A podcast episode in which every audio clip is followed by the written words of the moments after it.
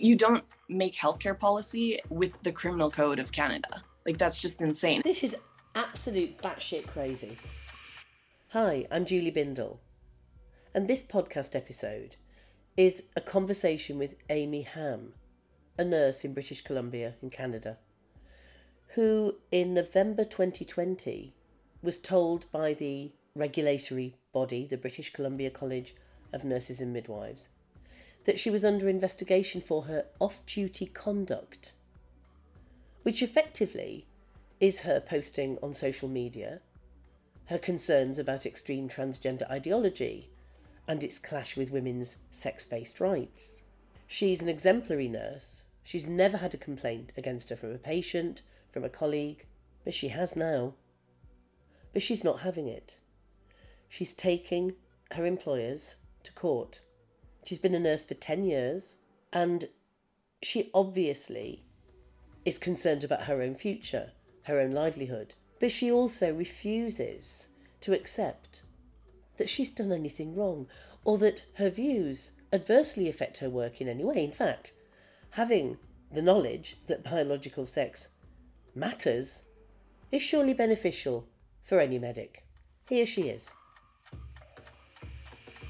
Amy, it's really good to connect to you, and obviously, many of us feminists and women's rights campaigners here in the UK, or TERF Island as we're affectionately known, have been shocked, surprised, and appalled by what's been happening to you. Yeah, it is. It uh, it doesn't feel real that in 2022 in Canada, I'm essentially on trial for thought crimes, um, and the thought crime being that biological sex is real and men and women are different, and you can't change your sex. Indeed. Um, okay, let's go back to the beginning. First of all, tell me a little bit about yourself, who you sure. are, what what your life was like before this all happened, and then we can go into talk about the atrocity. Sure. So um, I am a single mom with two young boys. They're three and five. My day job is nursing. I've been a nurse for more than 10 years now. And then I've always kept my personal life and my work life very separate. So back around 2016, 2017, I started. I think 2016 was the first time someone called me a TERF, and it was all new to me, but I was noticing what was happening online. Some of the talk in women's spaces online was going off the rails, trying to accommodate men who are identifying as women. I got really interested in the topic. And about a year later, I started organizing events about gender identity ideology in Vancouver. Uh, the first event involved having to get lawyers to come after the public library in Vancouver that tried to no platform our speakers with security fees. Um, and then I've just been more involved with events and some writing about gender identity. Um, and in, it was two, more than two years ago now, during the pandemic, you couldn't do events anymore. A friend and I did a Posie Parker inspired I Heart J.K. Rowling billboard in Vancouver, which I was already on the radar of trans activists here. But after doing that, I could see online people were starting to talk about my profession. And trans activists, two, one, I know one person who's Alex Turif, who's a social worker and describes himself as a Marxist. He wrote a letter of complaint. I've never met this person. It's not a patient. And then someone else, a member of the public, anonymous, wrote a, another complaint about me. They said that I should not be able to be a nurse because I would pose a danger to trans or gender diverse people, whatever gender diverse means. Um, and then my college, which is the regulatory body that gives me a license to practice, rather than dismissing the complaints. Usually they would usually they deal with complaints that are from patients or patients' families about issues of the care that you give people. And this was 100% that they didn't like what I did outside of work. So they didn't dismiss the complaints, they started to investigate me. And several months later, I had already retained lawyers, not with my nursing union, because I suspected that they were also just as woke and captured as my college was, and they absolutely are. Um, so I got lawyers from uh, the in Canada. We have this um, nonpartisan, and they receive no government funding. It's the Justice Center for Constitutional Freedoms. So they and they're paying my legal bills, which is amazing. Uh, they took on my case a few months later, I got more than 330 pages of investigation materials. That was apparently the evidence of my being transphobic. Um, and it was articles I've written, tweets, social media posts, the CAWSBAR, which is uh, Canadian Women's Sex-Based Rights. It's a group that I was one of the founders of. Our website was on there. Every podcast I've done, they have transcripts of it. Um, and then they tried from that point to reach a consent agreement with me that included a temporary suspension of my nursing license and signing a statement of facts that said that I had been transphobic, said transphobic things. And I I just I would never do that. I I am not transphobic. I would never say something transphobic. I won't I won't take a suspension. I won't take any punishment. So I said no and they still uh, this whole time they could have dropped the case but instead they issued a citation to send me to a disciplinary hearing um, the first citation accused me of spreading medically inaccurate information which was a charge that just came out of nowhere and it wasn't anything that was contained in the investigation materials it wasn't something they were accusing me of doing it just came out at the very last minute.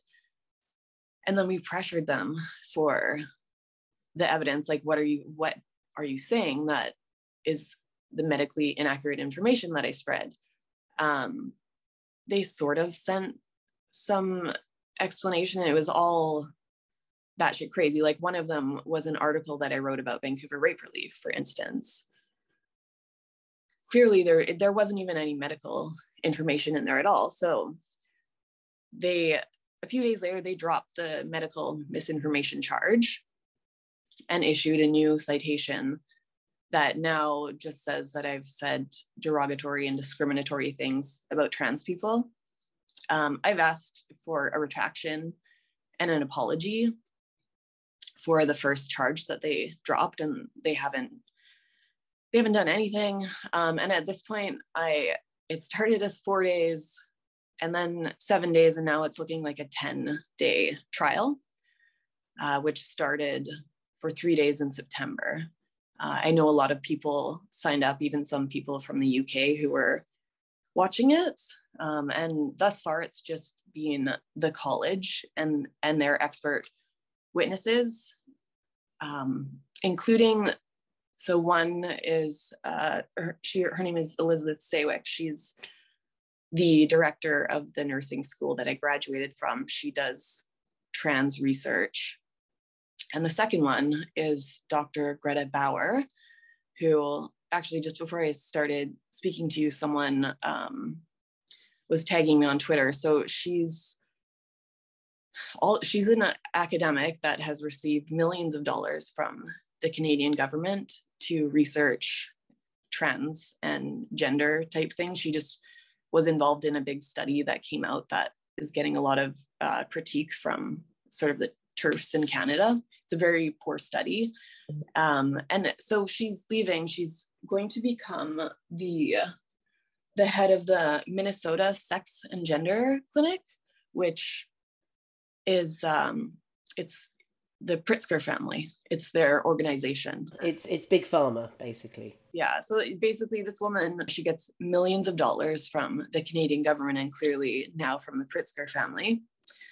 Um, and yeah, she's she's the one that is has been testifying against me, and it, it's it has been surreal. Like the the way that they talk themselves into circles and the first witness, it, it was covered in some media. Like she said that being a lesbian is transphobic in certain circumstances. It, uh, yeah, it's just beyond belief. Okay, so let's, I mean, this is Orwellian and terrifying. So let's really pin down for the skeptical listener what exactly it is that you have said or done Mm-hmm. That is deemed to be anti trans or transphobic, as they call it. Let's go into real detail here. a lot of it is just tweets saying like trans women are men. Um, it, it goes from things as basic as that. Another piece of their evidence was an article that I wrote about UBC medical medical school teaching med students who will go on to be physicians, and this is one of the most prestigious med schools in Canada, um, teaching their students that women can have penises. Um, so, you know, that's another one. It's mostly just a variation of the same thing. Me saying you can't change your sex. And a lot of it is actually my criticizing the transing of youth and children and young girls getting mastectomies. Um, they're they're very they're very pissed off about that as well. Okay, so so as as a nurse, as a medical practitioner, mm-hmm. I, I can tell you how I feel about this, but I want to ask you how you feel about this. How do you feel about healthy tissue being taken, being cut from the bodies of young women? I mean, I'm appalled by this. Yeah. I, I, I am absolutely terrified and appalled by it. I also think that it's sickening. And, you know, thankfully, I've never worked in an area where this is happening, but it, it's absolutely appalling. And, you know, as we know, there is, there's an enormous increase in the number of young girls who are gender dysphoric and they're being pushed along this path. And I, every time I see a picture online of a surgeon standing next to a young woman showing off mastectomy scars, I feel sick to my stomach and I almost tear up. Like it's horrifying. It's completely horrifying. Um, and it, you know, I remember the only time before becoming a nurse that you would see those scars would be awareness campaigns for breast cancer, and they were trying to show how horrifying the surgery is. Um, and now it's like young girls are doing it for absolutely no reason. So it's almost as though with, with, with the collaboration of some of the medical profession that have been captured by the money and the trans ideology and the trans activists outside of that sphere, they're showing these scars as a badge of honour and, Yeah. and, and almost like a kind of really cool tattoo that they've just had done. But to me, they're self harming scars. But they've, they've actually been self harmed by a third party who's supposed to be tasked Protecting. with yeah, protecting and keeping us healthy or, or helping us overcome really serious illness and disease. Yeah, did you see there was one video making the rounds a couple months ago of a young woman, maybe 18, and she had a little jar with her uterus and ovaries in it, and she's sloshing it around in this jar and talking about how how happy she is to have had a total hysterectomy. Yeah, I, I saw that, and it's the kind of thing that you can't unsee. And, you know, I'm sorry for those listening that might not know how far this stuff has gone, this celebration of unnecessary surgery, mutilation, whatever you want to call it.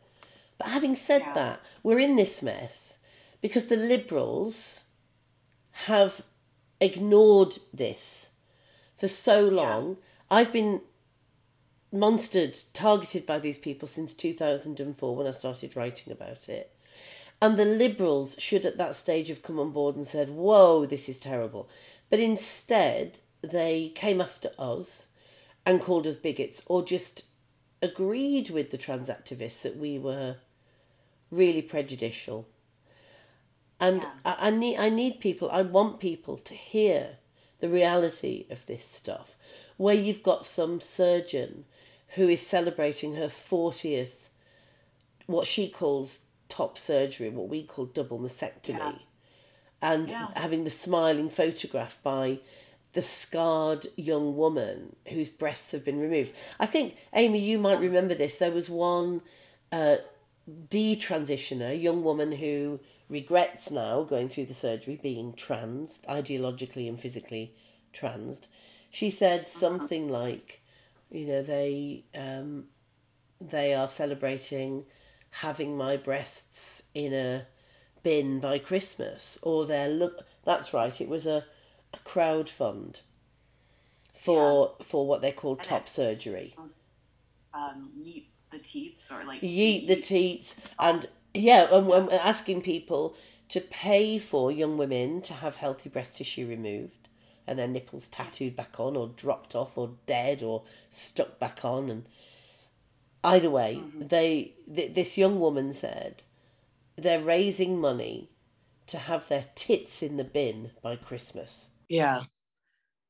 It's there's something there's something deeply wrong where the entire medical establishment is captured and and doing this to to youth. It's beyond messed up. And we in the province that i live we actually have this um he's i think he's an endocrinologist. He's a physician of some sort that um, has put hundreds of children many of them aboriginal children in foster care uh, on puberty blockers cross sex hormones. And a recording was leaked of him a couple years ago telling uh, youth to lie about being suicidal to get put on hormones. Um, and he was he was still working after that. And then it, it blows my mind that, you know, a physician does that here, he's still working, no issue. And then I, in my private time, say that I have a problem with things like this and I'm I could lose my livelihood because of it. I mean, he, here's, and then it doesn't quite work as an analogy, but it's kind of relevant. I'm a campaigner against the global sex trade, and lots of the work that I've been doing in Vancouver and other countries has been with the brilliant Indigenous survivors of the sex trade who've explained yeah. to me, you know, that they have really opened my eyes about the colonialist and imperialist aspect of prostitution, about how white men, of course, those with the most power, will pluck these girls from group homes, as they do with girls in my country from children's homes and the poorest women, African American um, girls who are um, growing up in, in chaotic domestic abuse situations.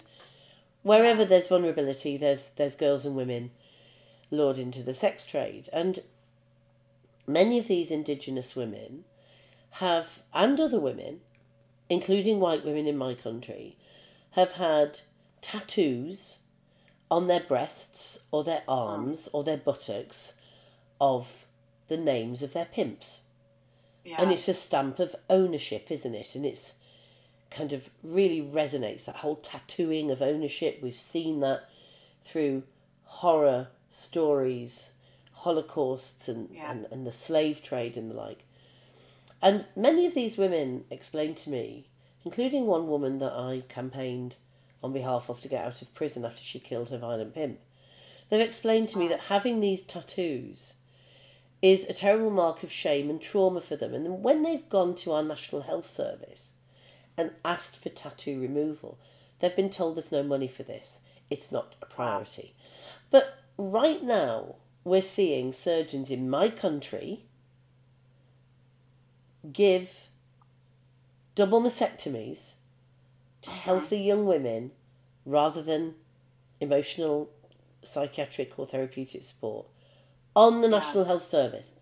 What the hell is going on? That's completely insane. Um, and in ter- uh, in Canada, um, we recently passed Bill C4. Most people hear about C16 in Canada. It was the gender identity bill that added that to human rights codes. Um, C4 was the anti-conversion therapy bill.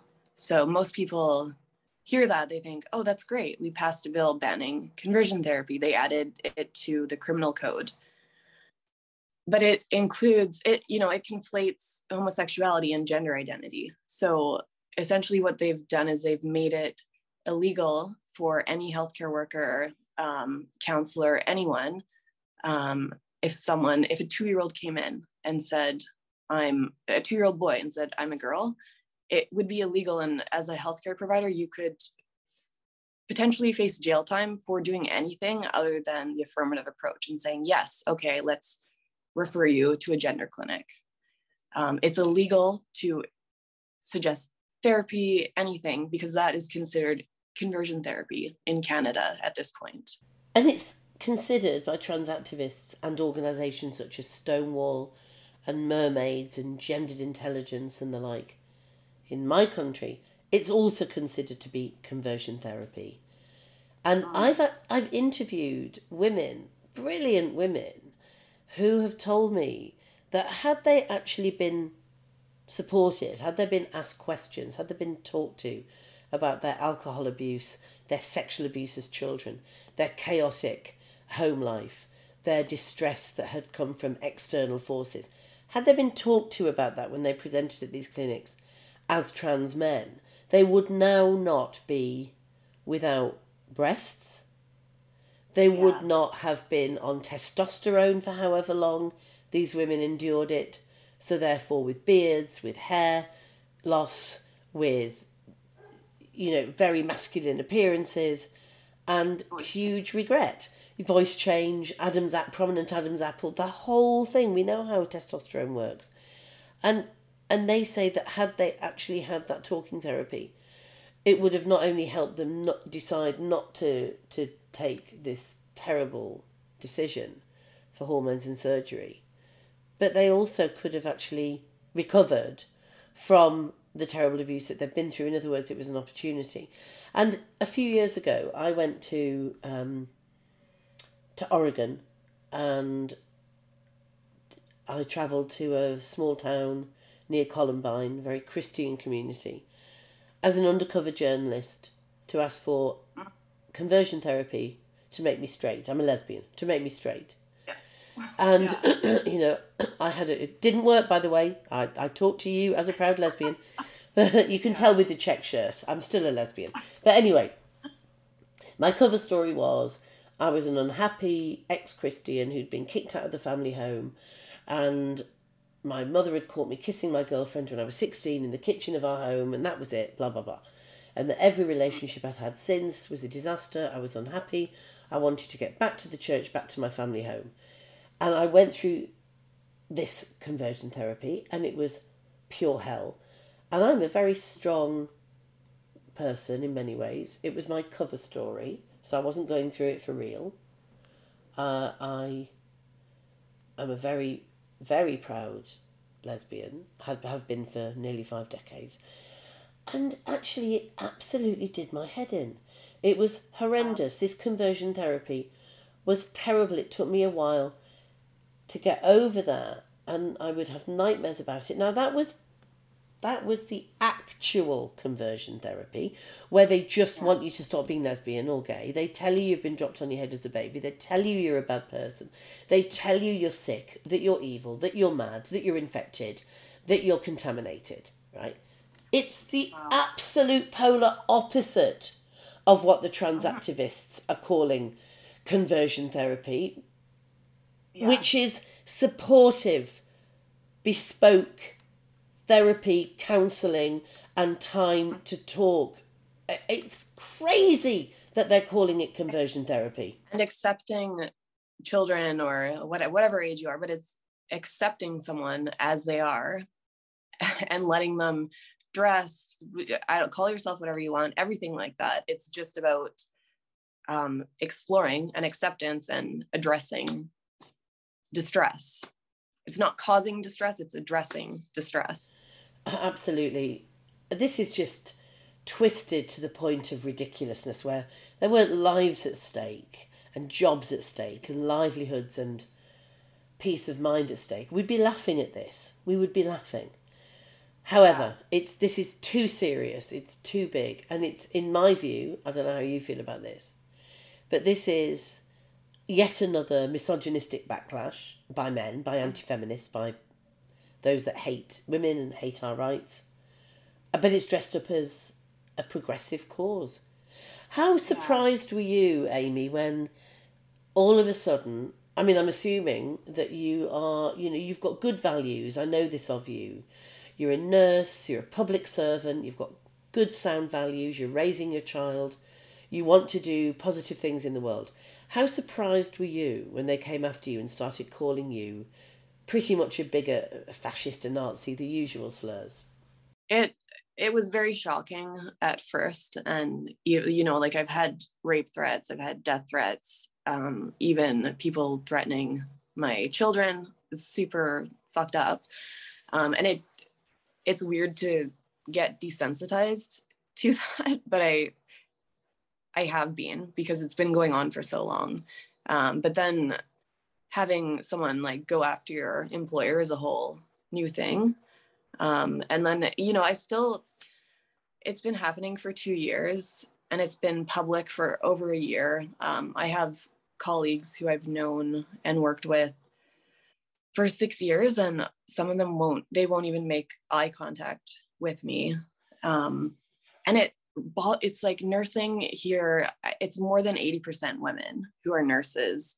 Same with my college and my union. It's like these are all women doing it, and it's so infuriating.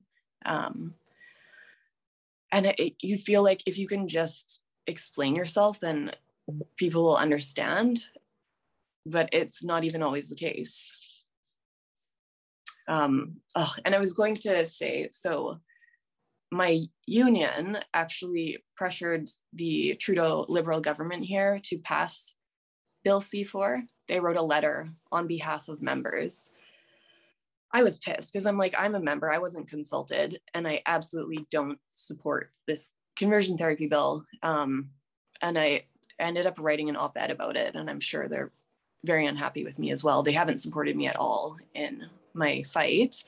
Uh, but it was also extraordinary that a union would, in my opinion, be so stupid as to push for a federal law that criminalizes healthcare choices that clinicians should be making based on evidence. You, you don't make healthcare policy with the criminal code of Canada. Like that's just insane. And for a healthcare union to be pushing for it and promoting it, it's like they've lost their minds. This is absolute batshit crazy. And in the meantime, yeah. what are you doing? What's your daily life like since all of this kicked off for you? Um, yeah, I'm. I've taken some time off stress leave, but I, I just try to. I'm just trying to have a normal life. I'm obviously very busy with my kids, um, and I yeah, I just I don't want to feel angry or upset about it all the time. So I try not to think about it as much as I can and i'm still i'm still writing about the issue. I'm still making tweets that i am sure are infuriating these people. The the anonymous complainant i'm not allowed to know who they are because they think i could retaliate against them which is ridiculous but they wrote a second letter of complaint about me um, in like months after their first complaint and they they clearly watch my twitter every day. I just try to not let it bother me. It it really got to me for quite some time, but um, I try not to think about it now. I and it's it's like they're tr- they're trying to break me psychologically. It's but they've delayed the hearing. It's you know they they don't respond a lot of the time to requests that we have, and it as I said, it went four days, seven days, ten days, and it started with three days where they only presented evidence against me. And then I'm waiting until the end of October for four more days. And then I have to wait for however long to do three more days. And then it goes back and forth with written submissions for eh, who knows how many months. So it's it's a process is the punishment type of thing. Oh yeah. And so, the and the the grounds that you have brought the case on, explain to us what those grounds are. The reason that it's funded by the Justice Center is that they take on cases where someone's rights under the Canadian Charter are threatened. So my case is, you know, it's both a it's about women's sex-based rights, clearly, but it's also about we we don't call it free speech or we call it free expression. So I think it's likely that it will wind its way through the court system. It's at this tribunal level. Um, if there's a grounds for appeal, it ends up in the court system. It could go all the way to the Supreme Court. And kind of at that point, it would essentially be like a free speech case. And hopefully be useful in opening the door for professional bodies to not try to censor people and punish them for wrongthink and and to be weaponized by woke people to just like cancel or ruin the lives of people they disagree with um, and and just for i hope that canadian nurses and midwives who are also in my college feel free to speak out about this. Like the the midwife the midwives in bc they've they're doing all this shit like pregnant people chest feeding yada yada. I can only imagine how many midwives are furious and afraid to say anything. Same here same with the royal college of nursing with uh, many of the midwives but there's pushback as there is obviously in canada in particular in, in vancouver i think but how long are we looking at in terms of your case being concluded can you possibly tell how long it's going to be? And are you in work at the moment? Do you have a salary? Are you? Yeah, I am. I am still working. Um, but like I said, I used, I think all told more than more than two months in the last two years of um, like stress leave. Um, but uh, yeah, I'm still working. I don't. I don't feel like I like my job anymore. I did for eight years. Um, it's just it yeah it's it used to be it went from something that i enjoyed going to i liked my colleagues and now it you know every morning i'm like ugh i just don't i don't even it's hard to focus and i don't want to be there and it's just bizarre feeling like you've been betrayed by your own profession yeah which, which you have when can you envisage coming out of this hell can you yet see the light? I think early in the new year, I will hopefully, maybe January, February, finally receive the panel's decision. So there, there's an impartial panel. It's three women, two of them are nurses, and one is a member of the public. Um, so I'm, you know, I'm putting my faith in due process and hoping that they will make the right decision based on the law. Um, but I think I think maybe January or February I will receive their decision and then go from there. But uh, as I've said many times, I absolutely will not take. I'm not taking a slap on the wrist. I'm not taking a nothing at all. I accept zero punishment. It has. I would prefer that they just apologize to me, but if they do anything, no, I'm not. I'm not doing it. I'm not taking it. I'm going to fight it as far as it will go. Well, I'm telling you, we will be step by step with you. And I, I want to thank you personally for what you're doing because the fact that you have decided to fight this, to speak out about this issue in the first place, to resist their immediate punishment and condemnation of you, that you're standing up for women everywhere. And I thank you. And I know that many women in my country and around the world are also grateful to you. And, you know, we're, we're a global sisterhood. What happens to you happens to us, and we absolutely will be with you all the way. I hope you know that. Oh, thank you. That's really sweet. And uh, yeah, as I said, I'm like, I feel starstruck talking to you. So it's, it's amazing to hear you say that. thank you. Well, it's, I'm just so proud to know women like you um, all over the world and we will absolutely defeat this bullshit. It's it's not it's not going to prevail. So thank you amy. Thank you for everything. Thank you so much. Amy's case should be heard on the 24th of october. Please follow the case. It's appalling that someone could be at risk of losing their job because of spurious allegations that these days seem to have so much traction. Let's support Amy. Thanks for listening.